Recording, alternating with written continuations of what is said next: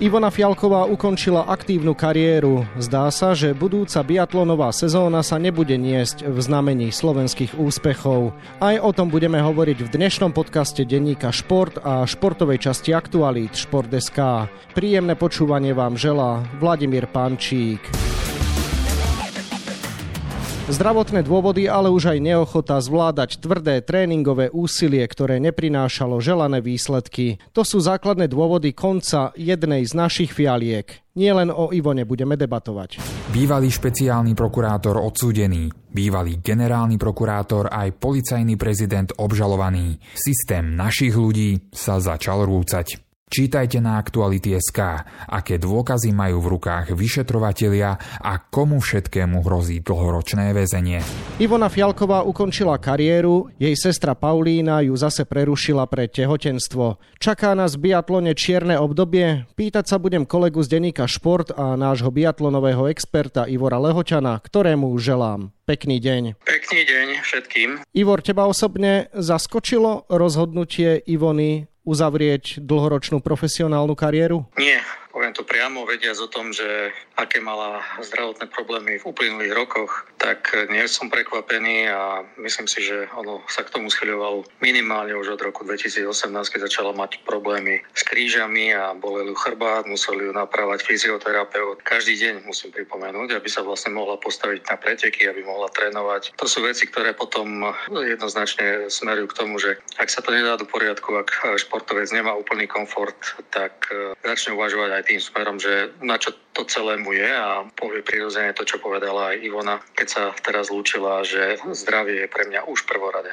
Skús teda rozmeniť na drobné všetky jej zdravotné problémy. No, viacero rokov sa stiažovala na bolesti chrbta v krížovej časti. To znamená, že ona v podstate sa nie vedela vždy dobre odraziť pri tréningu na bežkách. Jej to robilo problém pri tréningu na suchu, jej to robilo problém a tak ďalej pri silových tréningoch. S Radom Jamborom, známym to fyzioterapeutom, robili na tom, aby sa vôbec mohla dať po niekoľkých mesiacoch dokopy, aby začala znova naplno trénovať. To sa jej ako tak podarilo. Po sezóne 2018-19 stabilizovalo sa to. Prizvala k tomu nielen teda fyzioterapeuta, ale konzultovala to s viacerými odborníkmi na driekovú chrbticu po celom Slovensku. A potom sa to nejak stabilizovalo, ale už tie kompenzačné a stabilizačné cvičenia boli jednoducho nevyhnutnosťou. Klobúk dole, že sa jej podarila vynikajúca sezóna 2019-2020, ktorá vyvrcholila jej výbornou formou na majstrovstvá sveta vo februári v Antwerpsove pár dní pred prepuknutím koronavírusu v Európe. A tam, ako vieme, tak získala dve umiestnenia v top 10, bola šiesta, stíhacích predsekov, deviata bola v šprinte, to znamená dva výborné výsledky. No len potom prišli aj ďalšie zdravotné problémy, ktoré asi rozvedieme neskôr, ale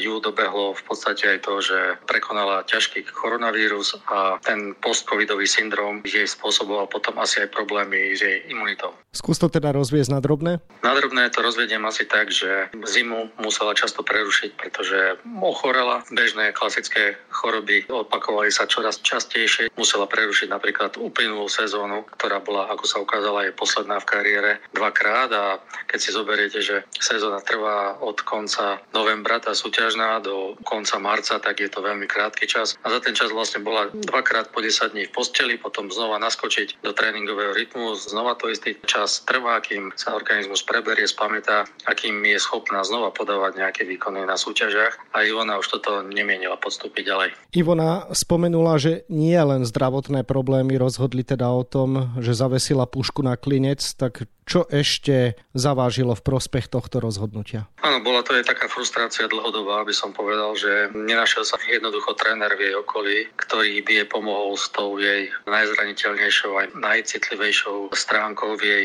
biatlonovom výkone a to je s jej streľbou, najmä streľba stojí bola v jej prípade roky rokúce neuspokojivá. Keď trafila, stalo sa to párkrát, vždy mala nejaký výsledok, veď bola 4 krát v top 10, bola 5. v slovenskej štafete na olympijských hrách Pyeongchangu, kde zastrelila perfektne aj stojku, ale zväčša tá streľba v stoji nevychádzala. Sezónne priemery nedosahovali ani 73% a to je niečo také, z ktorého sa neviete odraziť a neviete podať taký výkon, aký si predstavujete. A na to naražala, keď hovorila, že to je tréningové úsilie, nemalo potom následné ozvenu tých výsledkov, ktoré chcela dosahovať. A ona na to po fyzickej a bežeckej stránke mala, spomeňme si na jej fantastický tretí bežecký čas v stíhacích pretekoch na olympijských hrách v Pekingu 2022.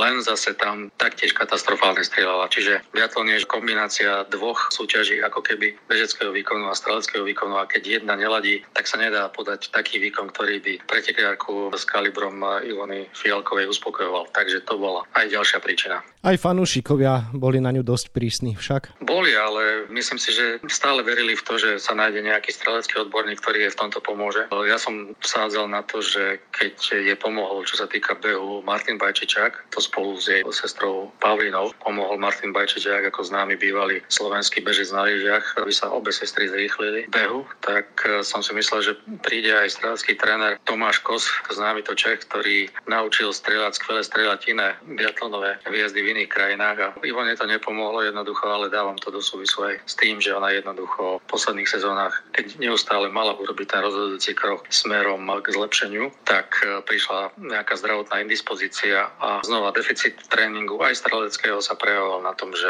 vedela minúť 3, 4, dokonca aj 5 terčíkov v strelbe postojačky, čo je veľmi veľa a nedá sa s tým pomýšľať na nejakú medailové umiestnenie vo svetom pohári, ale vlastne už ani na majstrovstvách Európy alebo majstrovstvách sveta. Ivona Fialková v podstate celú svoju kariéru strávila po boku sestry Paulíny, ktorá pred pár týždňami oznámila, že pre tehotenstvo kariéru prerušuje. Myslíš si, že aj toto zavážilo? Nemyslím si, pretože v tomto smere Paulina už si žila vlastne svoj vlastný život, rodinný život. V roku 2022 sa vydala, to znamená, že rodina tiež v jej veku už prichádzala do úvahy, však Paulina má 30 rokov a viac e, Ivonino rozhodnutie súvisí s tým, ako to ona sama pocitovala. Ona hovorí, že sa neorientovala na to, čo Paulina. Paulina v konečnom dôsledku zatiaľ ešte nepovedala, že by ukončila kariéru. Len som trošku skeptický, že čo aj v Pavlinom prípade, ako to bude, keď e, sa stane v decembri tohto roka matkou a či sa vráti, bude mať 31 rokov, tak to uvidíme, ale Ilona sa rozhodovala samostatne.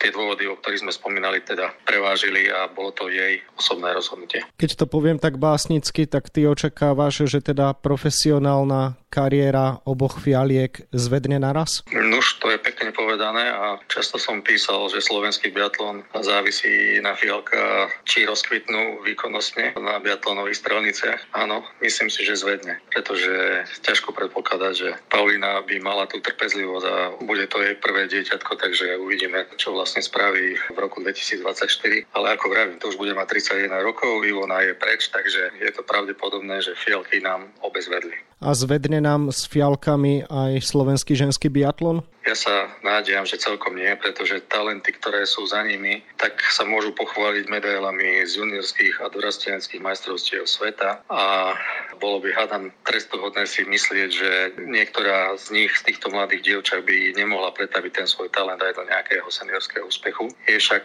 v mojich očiach veľmi otázne, čo nastane teraz, či sa posunú Henrieta Horvátová a Ema Kapustová, o ktorých hovoríme ako medailistka z majstrovstiev sveta z mládežníckých kategórií, či sa dokážu posunúť vo svojej kariére aj v seniorskej dráhe. Heňa Horvátová si to vyskúšala a na jej smolu opäť v jej prípade uradovalo zdravie, mala postcovidový syndrom. Zlomila si ruku, to znamená, že jej mládežnická kariéra úspešná zatiaľ nenadviazala na ňu vlastne v seniorskej kategórii a to už má 23 rokov, čiže od týchto pretekárok eh, spolu so sestrami Remeňovými, ktoré boli takisto juniorské talenty a teraz už sú pravidelné reprezentantky seniorskej kategórie vo svetovom pohári, nad nich by to malo byť postavené, len oni sa potrebujú mimoriadne zlepšiť, aby sme hovorili o tom, že slovenský ženský biatlon nezvedne. No a čo sa týka tejto ďalšej sezóny, minimálne od nej si asi nemajú slovenskí fanúšikovia veľa slubovať však? Budem úprimný, asi nie, pretože keď si zoberieme, že ani Henia Horvátová, ani sestry Remeňové sa zatiaľ vo svetovom pohári nedokázali pozrieť do prvej 40 ktorá je bodovaná, čo už niečo znamená vo svetovom biatlone, tak uh, verím, že sa to tak stane v nasledujúcej sezóne, ale určite to nebude skok na 10. 15.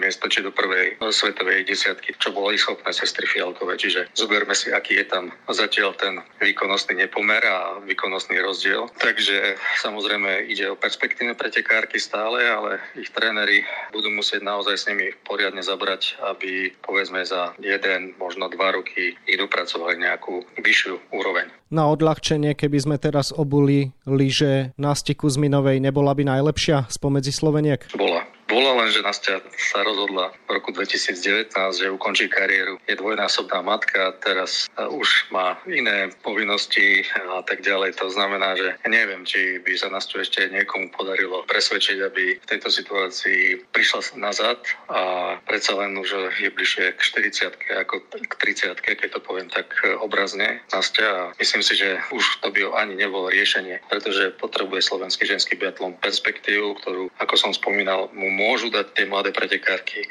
spomínané mládenecké úspešné pretekárky, ale musia zabrať. Vieš si vôbec predstaviť v tejto situácii, že na najbližšej zimnej olympiáde bude mať Slovensko v biatlone ženskú štafetu? Môže sa to stať, ale ako som povedal, musia zabrať tie mladé pretekárky za fialkovými. Môže sa to stať, nie je to vylúčené, potrebujú však byť v sezóne pred olympiádou v bodovaní pohára národov do 20. miesta a bez fialiek to je dosť zložitá úloha. Avšak uvidíme, vyčkajme. Ja nechcem hádzať flintu do žita, ako sa vraví, ale bolo by to veľmi mrzuté, keby taká silná disciplína, ako bola historicky aj v nedávnej minulosti slovenská ženská štafeta, nebola na olympijských hrách a vieme, že veľmi ďaleko sú momentálne od účasti v štafetách aj slovenskí biatlonisti, muži, takže to by bolo veľmi, veľmi zlé, keby slovenský biatlon nemal dve štafety na olympijských hrách. Spomenul si mužov, tak sa pristav pár vetami aj k situácii teda našom mužskom biatlonovom tábore. Tam sa schyluje na lepšie časy v porovnaní s predošlou sezónou? Ani nie, pretože najlepší z minulej sezóny a dlhodobo najlepší Michal Šima oznámil takisto ukončenie kariéry. Chce sa rozlúčiť na augustových majstrovstvách sveta v letnom biatlone Brezne Osrbli, teda na domácich tratiach, ale potom už uprednostnil civilné zamestnanie pred biatlonom. To znamená, že momentálne k dispozícii sú dvaja mladíci, Tomáš Klenárik a Damian Cesnek. Zatiaľ nedosiahli toho veľa vo svetových pohároch, takže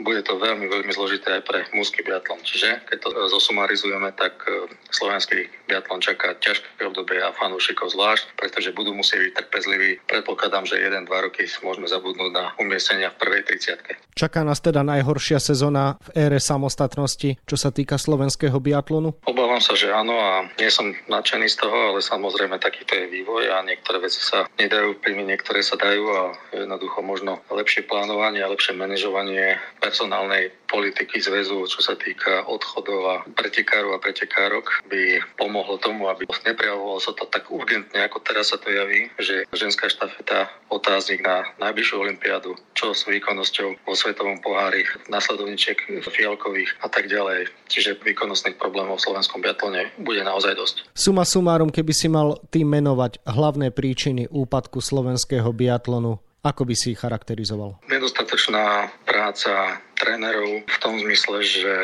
vedia potiahnuť eh, mladé talenty do istého veku a potom veľa z tých talentov nedosiahne tú úroveň, ktorú naznačujú v mládežnických kategóriách. To je jedna vec. Boli tam v slovenskom biatlone aj snahy o to angažovať zahraničných trénerov. Ani to celkom nevyšlo v minulosti pred Olympiádou v Soči. Možno, že je problém aj s členskou základňou v tom zmysle, že biatlon nebude nikdy masový šport, pretože na to potrebujete okrem toho talentu a bežiek potrebujete aj vzduchovku pre deti, potrebujete aj potom malokalibrovku pre mládež a je to jednoducho náročný šport, v ktorom súťaží relatívne málo pretekárov, to znamená, že málo pretekárov vytvára menšiu konkurenciu ako v iných športoch a v menšej konkurencii. Keď sú talenty a potom zrazu sa rozhodnú, že ukončia kariéru, tak potom je naozaj vážny problém. Ale myslím si, že práca trénerov e, v slovenskom biatlone sa musí výrazne, výrazne zlepšiť. Toľko kolega z denníka Šport a náš biatlonový expert Ivor Lehoťan, ktorému ďakujem za rozhovor a želám ešte pekný deň. Pekné